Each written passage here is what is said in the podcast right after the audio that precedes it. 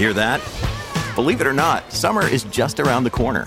Luckily, Armor All, America's most trusted auto appearance brand, has what your car needs to get that perfect summer shine.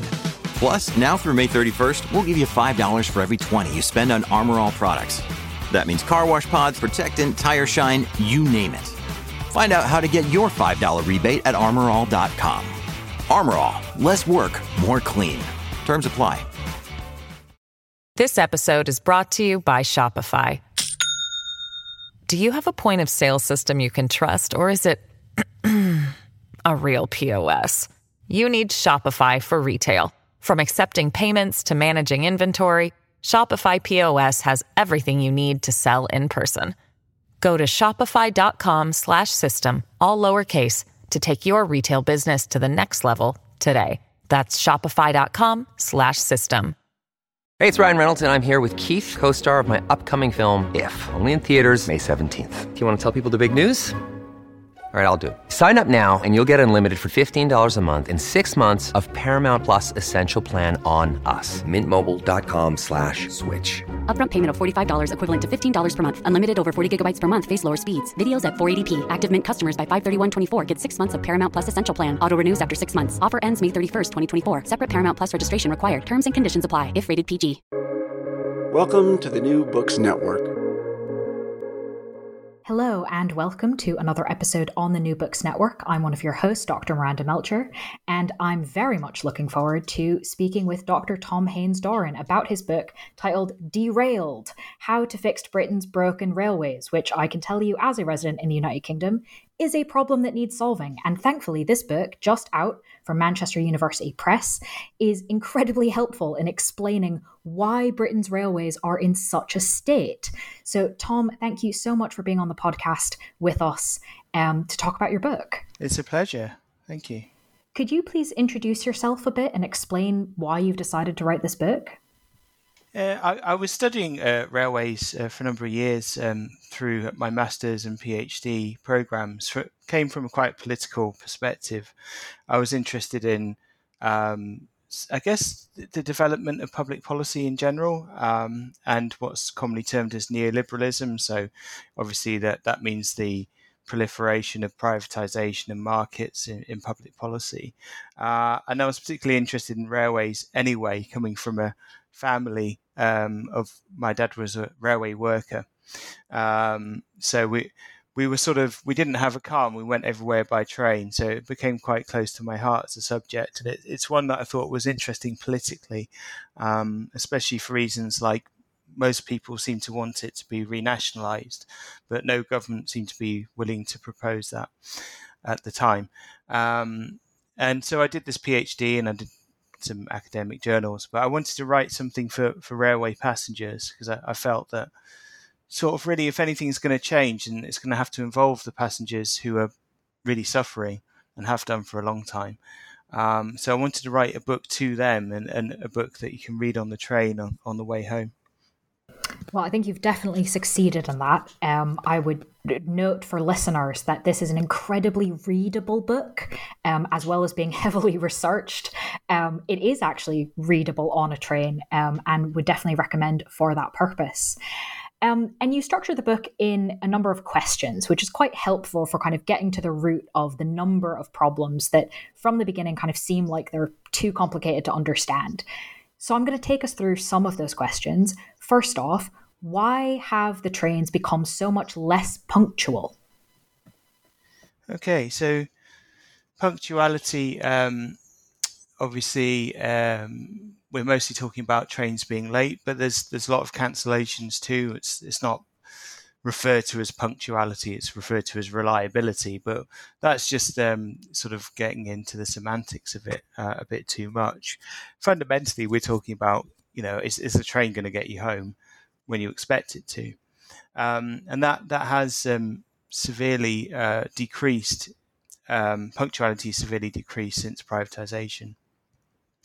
Um, and that's not to say that you know actually most trains are on time, but it's it's the it's the train that makes you late for the really important appointment or a wedding or a christening or something like that. That that's the one that you remember, and quite rightly so. Um, so the the reason why punctuality uh, has decreased uh, over the period since privatization of railways in the mid 1990s, it's complex, um, but the, the main reason is um, that there are more people wanting to travel. That's not just on the railways, that's in all forms of transport. Uh, and so uh, the private companies that, that run services um, started putting uh, more and more trains on the track. Uh, and that wasn't met by an improvement in or expansion of um, the infrastructure necessary to run those services. Um, and obviously that means there's more trains on, on using the same infrastructure. There's more likely to be delays, and a delay to one train, say a passenger falls ill or something like that. Um, when you don't have lots of spare capacity, it's a bit like when there's disruption in flights and it has all these knock-on effects. It's quite similar in the railways, where a delay in uh, the southwest of England can later in the day actually cause a delay in the, the northeast of Scotland. Um, but the reasons for the uh, lack of adequate infrastructure are deeply embedded in in the, in the failure of the privatization project. So, uh, whereas British Railways, the state-owned company that ran the railways until the mid 1990s, uh, ran that infrastructure, the the tracks, the stations, etc., for the public good, uh, not for profit. Uh, that was sold to a private company called Railtrack, who had shareholders and was floated on the stock exchange. Uh, and they, they were in charge of that infrastructure for the first around four or five years of, of the privatized network. Uh, and in that time, they explicitly had a corporate policy of using the, the money they got from taxpayers and, and from the train companies that ran the services uh, to reward their shareholders over and above the maintenance of a safe network. Uh, and the, the net result of all that was uh, lots of cracks and breaks in the infrastructure, and that led to a crash in the year 2000 at Hatfield in Hertfordshire. Uh, and that, that exposed really the dangers of the network that privatization had created. Um, and then the new Labour government, who was in power then, um, had to do something to fix that infrastructure um, which was going to cost a lot of money, several billions of pounds. And so they created another company called Network Rail, which instead of using government money, borrowed huge amounts of money off the international financial um, markets. Um, it was really a scam by the new Labour government to borrow loads of money without it being on the government's balance sheet. Uh, but the EU uh, in 2014 um, called them out on that called the British government out on that. And 34 billion pounds of borrowing was reinserted into the government's balance sheet. Um, to give your listeners some idea of the scale of that, that's around half of the uh, mini br- budget that has just brought down the uh, the UK Prime Minister.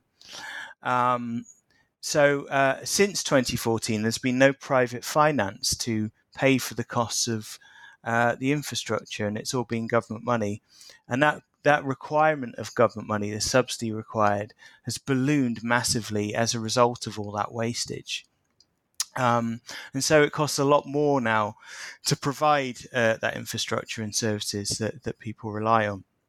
Um, and mm-hmm. so basically, the story is successive governments not really wishing to finance or so, sorry to fund the railways properly and looking for private finance solutions, which in the short term have saved them money, but in the long term have built up massive costs to the uh, taxpayer uh, and haven't significantly improved the infrastructure and nowhere near enough to the extent where we've got double the amount of passengers um, before COVID using the network than than uh, at the start of privatization.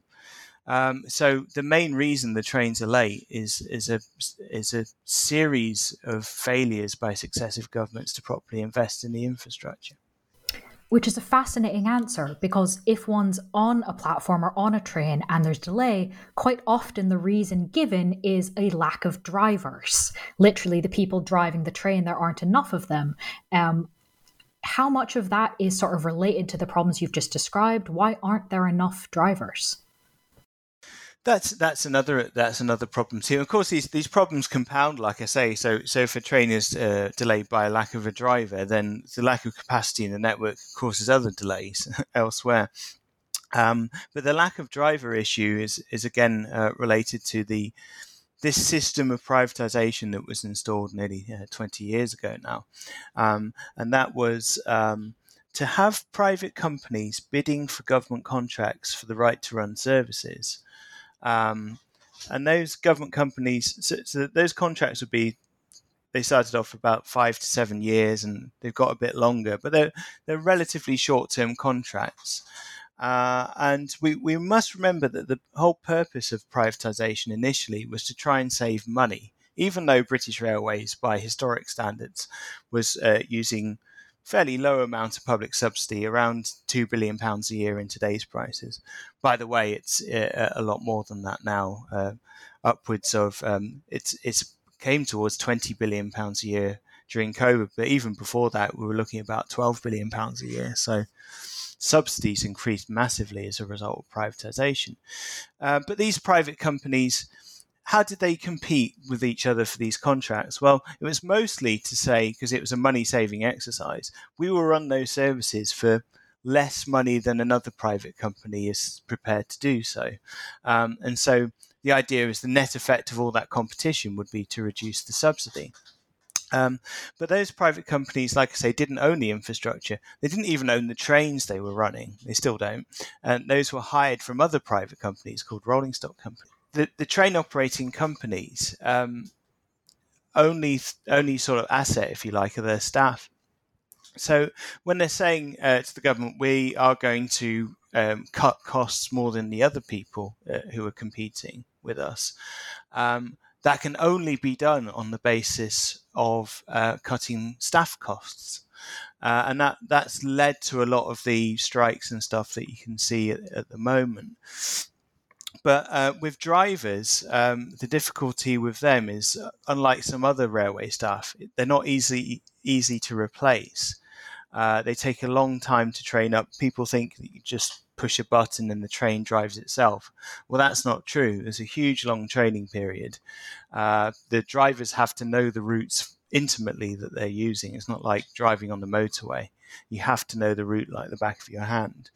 Uh, and so for these private companies on these short term contracts, um, they found it easier to steal drivers from other companies than to um, do training of drivers themselves. What's the point in investing in all that training if you're not going to see the return because your contract is so short? Um, so they started poaching drivers from other companies, and this is why drivers' pay went went up quite significantly. Um, without properly investing in, in what would be an uneconomically um, w- wouldn't make sense economically uh, to to invest in the training of drivers. The net result of that has been a, a long term and widespread national driver shortage. Um, and so when they say there's not uh, enough drivers, that's because they're they're relying on drivers to work extra hours because they don't have enough of them, and that that goes back to this short term cost saving um, that privatization installed nearly twenty years ago. Mm. Fascinating how that's sort of related to and compounding, as you said, um, some of the earlier issues as well. Um, to get then to another one of the key questions that you raise and very helpfully answer in the book why are ticket prices, why are fares so high? And what perhaps pretty straightforward sounding fixes might you suggest? Um, the most obvious answer to that is that industry costs increase um, dramatically uh, and that the governments have um, pushed a lot of those increased costs onto passengers. Um, but this was a deliberate decision. It, it isn't just a, an analysis that I've made of you know documents. This is actually explicitly being said by governments what they're doing. So after the Hatfield crash, and I, I mentioned earlier, the huge increase of costs um, as a result of that the government needing to fix the infrastructure and needing to find billions of pounds. Uh, the new Labour government under Tony Blair said, well, historically, um, passengers have paid about a third of the costs of running the railways. And the government's uh, paid two thirds of those costs through subsidy. We're going to switch that around so that the passengers now have to pay two thirds of the costs and the government only one third. That's within, if you like, the growing pie of uh, industry costs. So that's all relative terms rather than absolute. Um, but it was, you know, a government policy. Uh, the government regulates half the fares. Um, the, the private companies set the other half, but the government regulation of fares sets a benchmark, uh, and they deliberately increase those fares above and beyond inflation over many years. And so the net result is that since privatization, uh, fares have increased by about 40% overall. Um, so that's the simple answer. You know, the, the, the costs went up, um, and the government decided that it wanted passengers to bear a lot of that pain uh, and each successive government has supported that. Um, but there's another there's another angle to this uh, in that around the same time uh, there were protests by uh, farmers and by the road haulage industry over what was called the fuel duty escalator. Uh, that relates to um, automobile and car uh, fuel tax. Uh, and that, that, that had its origins in the United Nations Rio summit in 1992. This is where the world leaders got together uh, and said, "My goodness, this climate change thing is real, isn't it? We really have to do something about it and start c- cutting emissions very quickly, or we're, we're in a big uh, load of trouble." And the previous government, the Conservative government before New Labour, um, as a result of that, introduced higher taxes on fuel duty, recognizing that transport uh, at the moment, and I think it was probably still then, uh, actually, it probably wasn't because of uh, we had a lot of coal powered uh, um, power stations, but the uh, the transport sector is one of the highest emissions in terms of CO2 emissions, and automobiles are the largest sector within that. So they said we have to uh, really reduce the amount of um, car driving. And the way we're going to do that is put a fuel escalator in, quite similar to the increase in rail fares in the sense they said every year there's going to be a percentage point increase in um, what it costs to fill a tank up. Uh, New Labour inherited that, but because of those protests, they, they dropped it. Um, so a big protest movement that shut the country down um, in, in, significant ways. Um, since that, so that's uh, around 2002, every successive government has uh, reduced in real terms fuel duty um, to the extent that um, there's been something like a 20 billion pound shortfall per year in today's money uh, in terms of the government uh, and what they receive from fuel duty. And as I, as I say in the book, uh, if you add together, um, I take pre-COVID figures because the COVID years, last couple of years, have been a bit abnormal. But in terms of pre-COVID figures, if you look at the uh, total income of the railways from passengers, uh, and you look at the total income from bus passengers, when you add them together, that's less than the amount um, that the government would have received if it kept fuel duty at the same level over, over those years. So effectively, we could have free public transport if the government hadn't made all those de- successive governments hadn't made those decisions to cut fuel duty. So one of the reasons why fares are so high is not only uh, have passengers been made to pay for the failures of privatization, they've also been subsidizing um, cutting costs for motorists. Hmm. And how might we fix some of these problems with fair prices? Well, there's um, the, the fare prices, like I say, uh, are uh, a result of um, needing to spend more money on the railways because of privatisation. Um, there, there, there, needs to be more government money put into the railways and not through Ponzi private finance uh, solutions like they've tried before, because that obviously doesn't work. There's no way around that. Uh, if we want to reach uh, net zero, if we want to do it in a fair and sustainable way, um, then we're going to have to reduce rail fares. It's uh, not sustainable to have, uh, for example, if you turn up at Manchester Piccadilly Station on a weekday and you ask for a return to London in the morning, you'd be paying about £369. Now, no one in their right mind thinks that that's a sensible price, uh, but that's just the tip of the iceberg in terms of the rail fares. So the, the fares have to come down and the money has to come from somewhere. The only reasonable uh, place it can come from is, is from taxpayers' money. Um, so it, it goes to a question of uh, whether the railways should be uh, publicly funded and, and what level is the right level. Um, and where's that money going to come from? Well, you know, uh, taxes for the, the highest earners in our society, if you look back over the past, uh, since the Second World War, are at very low levels and compared to other countries. Um, and of course, there's the issues of tax avoidance and all the rest of it. So, you know, that money is going to have to come from the people who already have lots of money. It can't come from anywhere else. Hmm. This episode is brought to you by Shopify. Do you have a point of sale system you can trust, or is it a real POS?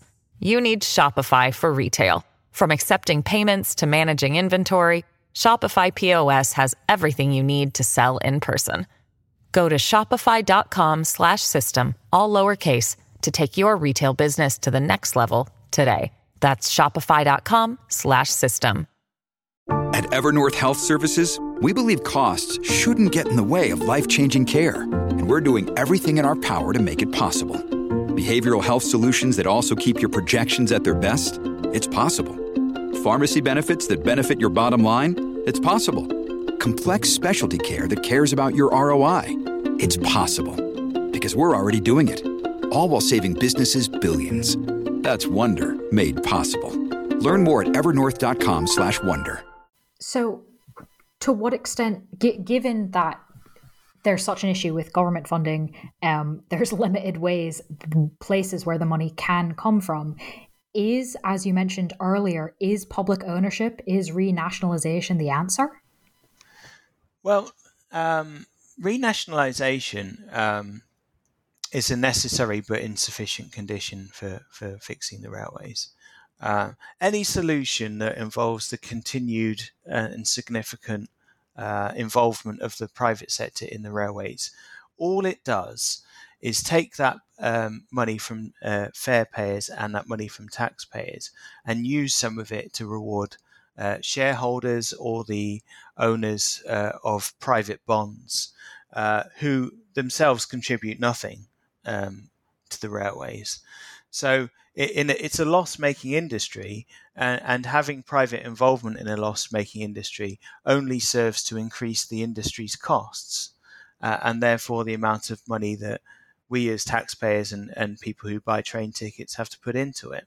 Um, but it's it's not enough just to have a publicly owned railway in terms of what railway system we need. Um, we have to think about uh, the climate emergency, and we have to think about growing levels of inequality, which are, um, have uh, manifested themselves in, in something called transport poverty. Uh, and in a lot of parts of the UK now, um, life is impossible without a car, and yet 20% of the of adults don't have access to one, and of those people, um, most of them are in the poorest, um, lowest in, income brackets. Um, so there are people being the swathes of the country and population being completely excluded from public life by lack of transport options, um, and that goes to uh, questions about buses uh, most fundamentally, but also trains as well, because trains form um, an important function within the public transport system. So we're going to have to we can we have to answer the question which successive governments have failed to answer, which is what are the railways for? We're spending a lot of money on them as, as taxpayers. What are we trying to achieve with them? And I argue that uh, it's not primarily about um, high speed rail, although that you know there, there, can be a case for that. Um, about getting people who are already uh, able to travel uh, um, liberally, uh, getting them even faster to their destination. It's about rebalancing uh, the transport system in favour of those that have been excluded. And it has to be about decarbonisation. And we have to pay whatever that costs. Because if we don't pay whatever it costs, the costs of climate change will be are already upon us and, and, will just grow ever larger and ever more unmanageable. There won't be an economy to speak of unless we can decarbonize the uh, transport system and everything else incredibly rapidly. Um, so we have to we have to think very very differently about the transport system and what it's capable of um, and what it's for, and that includes, for example, thinking about are a lot of the journeys that are made even necessary? We have to think about um, how we're going to get planes out of the sky. There is no net zero carbon plane solution technology available. So, so we have to think about how people are going to get to, for example, uh, from London, from England to Scotland, uh, from Britain to the rest of Europe without flying. Uh, and we're going to have to do it now. We don't, we can't wait ten years for the government to come up with some uh, plan, which may or may not come about. And that's, I think, a really key point, right? Not being able to wait for government to sort these things out necessarily. Mm. Um, and so I was really pleased in the book that you talk about the role of kind of the general public. Um, and obviously, this book is primarily addressed to um, the people on the trains. Um, yeah. So, what kinds of political activism by the general public um, have worked to improve rail, could work? Um, what can we think about given that sort of waiting around for the government to come up with a great plan is probably not a good idea? So the the, uh, the the first thing to say on that, I think, is that yeah, I, I agree. I don't. If you look at the history of what's happened on the railways, successive governments of all parties have, have failed to grasp grasp the nettle in terms of uh, really starting to provide a railway system that we need. Um, and if you look at the um, uh, the current government spending plans, that would suggest uh, even more cuts. Uh, and f- from what I can see at the moment, uh, the Labour Party are making a lot of noises that they're going to follow a quite a similar um, level of, of spending um, spending cuts. Um, so this this is a situation uh, like many others in in which ordinary people can't really look to the next election for solutions. Although we're obviously hoping that um, some are provided, it's the the fundamental uh, political uh, issues are won't be decided through the ballot box. They they'll be decided by um, in, in many different parts of social services, the, the, the service users themselves and the people that work in them. Um, but it's the people that work in them uh, that arguably have some of the most power. So, uh, very significant strikes happening now, um, and the outcome of which is completely uncertain, uh, but will be massive in terms of what happens in the railways. So, um, if it's really true that the government really do want to close all of the ticket offices, uh, then uh, the RMT and the other unions winning that strike to prevent that happening is massively important. Um, passengers, so railway workers have that power to be able to inflict economic damage on on the economy uh, and on the government. So it was estimated that three days of national strikes recently cost the economy 90 millions, uh, 90 million pounds. Um, what's less well reported is that the uh, government also has to compensate the private train operating companies uh, for all of the strike days. So it's costing the government directly millions of pounds uh, every day that the strikes are happening. Um, so you can see how the railway workers do have that potential to force an elected government's hand. Um, railway passengers are, are, in not quite such a strong position. Uh, we don't have that collective identity. You know, if I meet my fellow uh, passengers on the train, I don't know who they are. We all live in different parts of the country. Probably never going to see any of them ever again. Uh, it's very difficult to organise. But in the book, I do show that there are some opportunities to uh, join that fight that the rail unions are leading. Um, Uh, and one of those is a, a, something called a fare strike, which is basically a strike by passengers.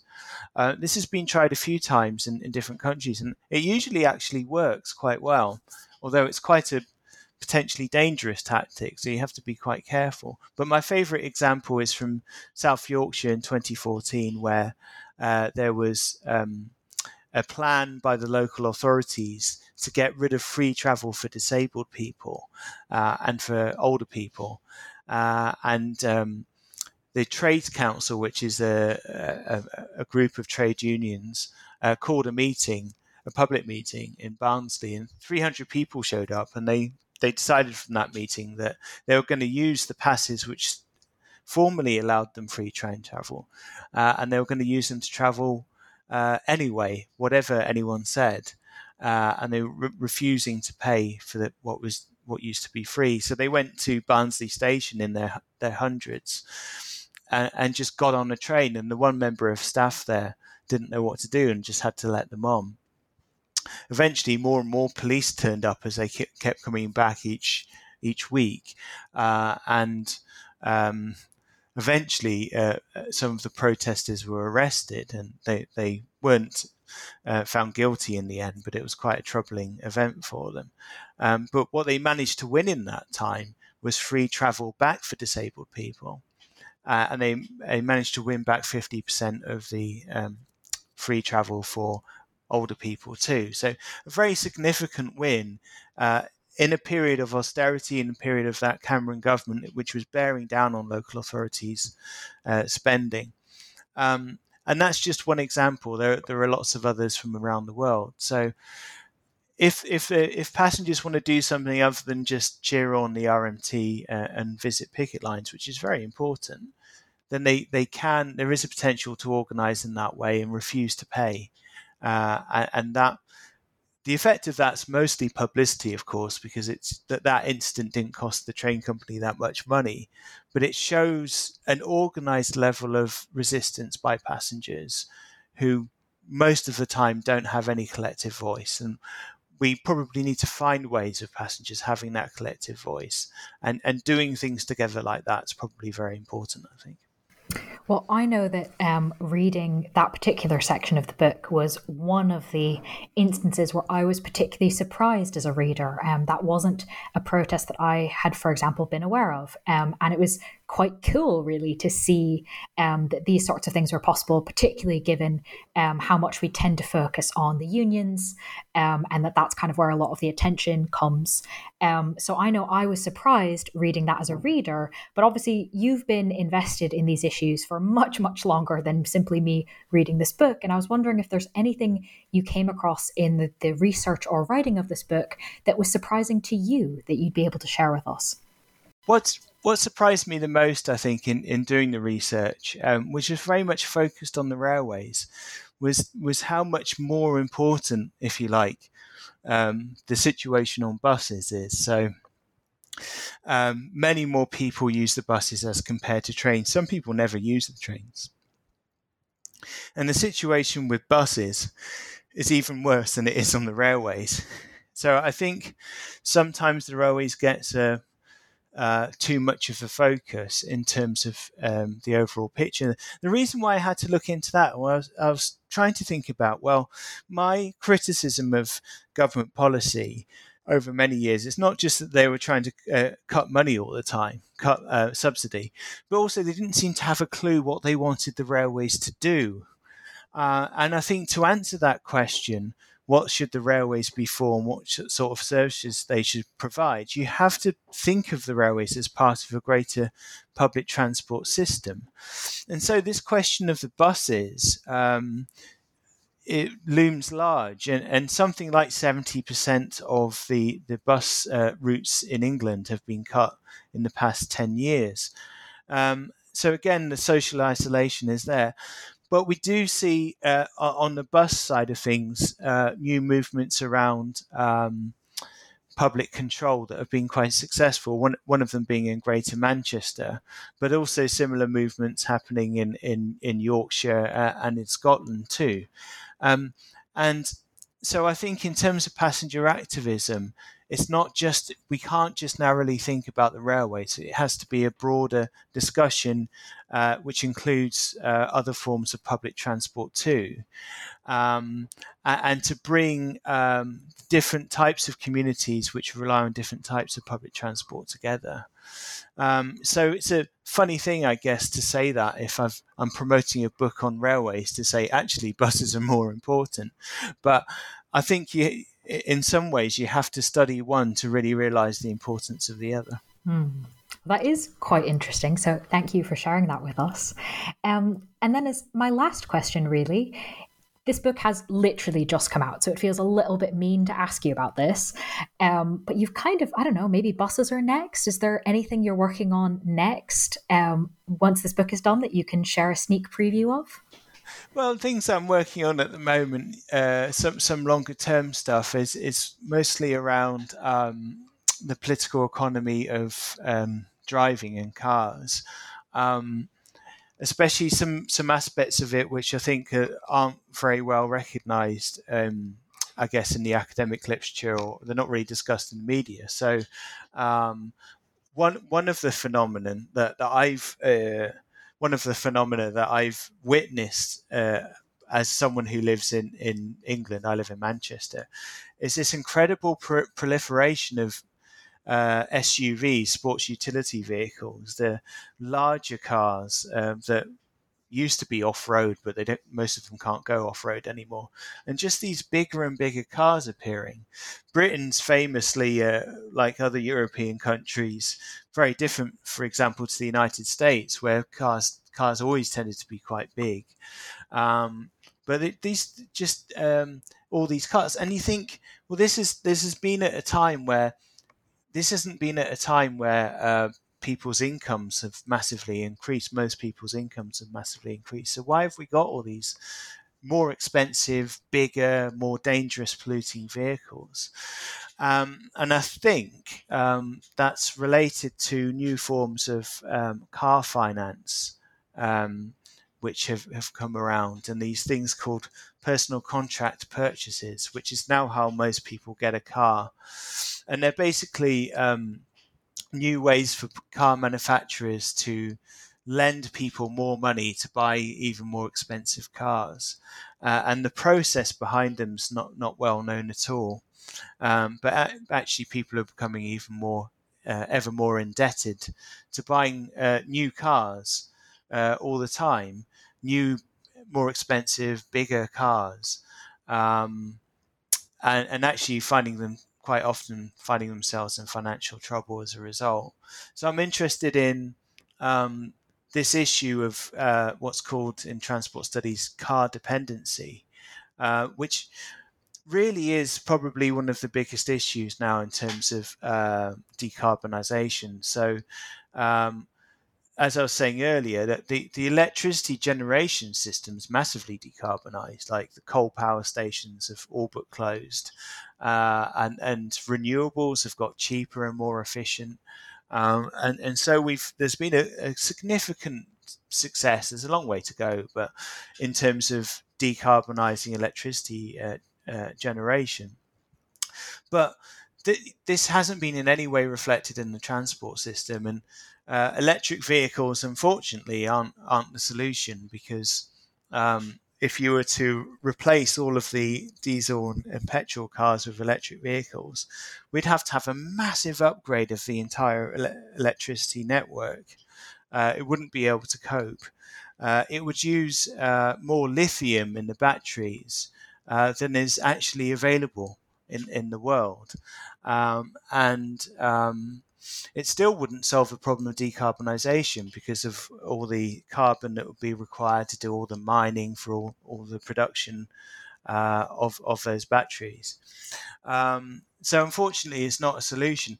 and we, we need to therefore sort of prioritize electric vehicles for where it's impossible to, to have public transport solutions. Britain is a densely um, populated country that's the sixth richest country in the world. It's not a country uh, where electric vehicles are, are going to be the main solution. Um, so, so the, problem is though, and we've seen this in in terms of um, especially in London uh, where they've tried to uh, bring in measures that reduce um, car movements for, um, in favour of people walking and cycling, for example. Huge, uh, significant backlash uh, organised by uh, movements which have, have put public authorities on the back foot, and it's so it's um, not necessarily politically popular to to do these things, and and one of the reasons is that so many people are so dependent on their cars. Um, so this issue of car dependency, I think, is massive, and it's it's gone nowhere in terms of progress uh, over the past few years. In fact, it's probably got worse. So we have to drill down into why it is, and we have to be sympathetic, I think, to the people that. Um, uh, my household has got a car, so for example, um, we have to be sympathetic to, to the way people live their lives, the difficulties they have, uh, and the means by which they have to access alternatives. That doesn't mean just allowing uh, the state of affairs to continue. What it does mean is is really understanding how and why people are, are driving so much, and, and, what we can do to very quickly help them uh, live in an alternative way, which is actually sustainable fascinating um, and sort of adds to the idea of looking at the whole ecosystem, right? Trains, buses, cars, etc. So thank you for sharing that with us um, and for telling us about your book, which again, for listeners, is titled Derailed How to Fix Britain's Broken Railways, just out in 2022 from Manchester University Press. Dr. Tom Haines-Doran, thank you so much for being with us on the podcast. Thank you very much for having me. I've enjoyed talking to you.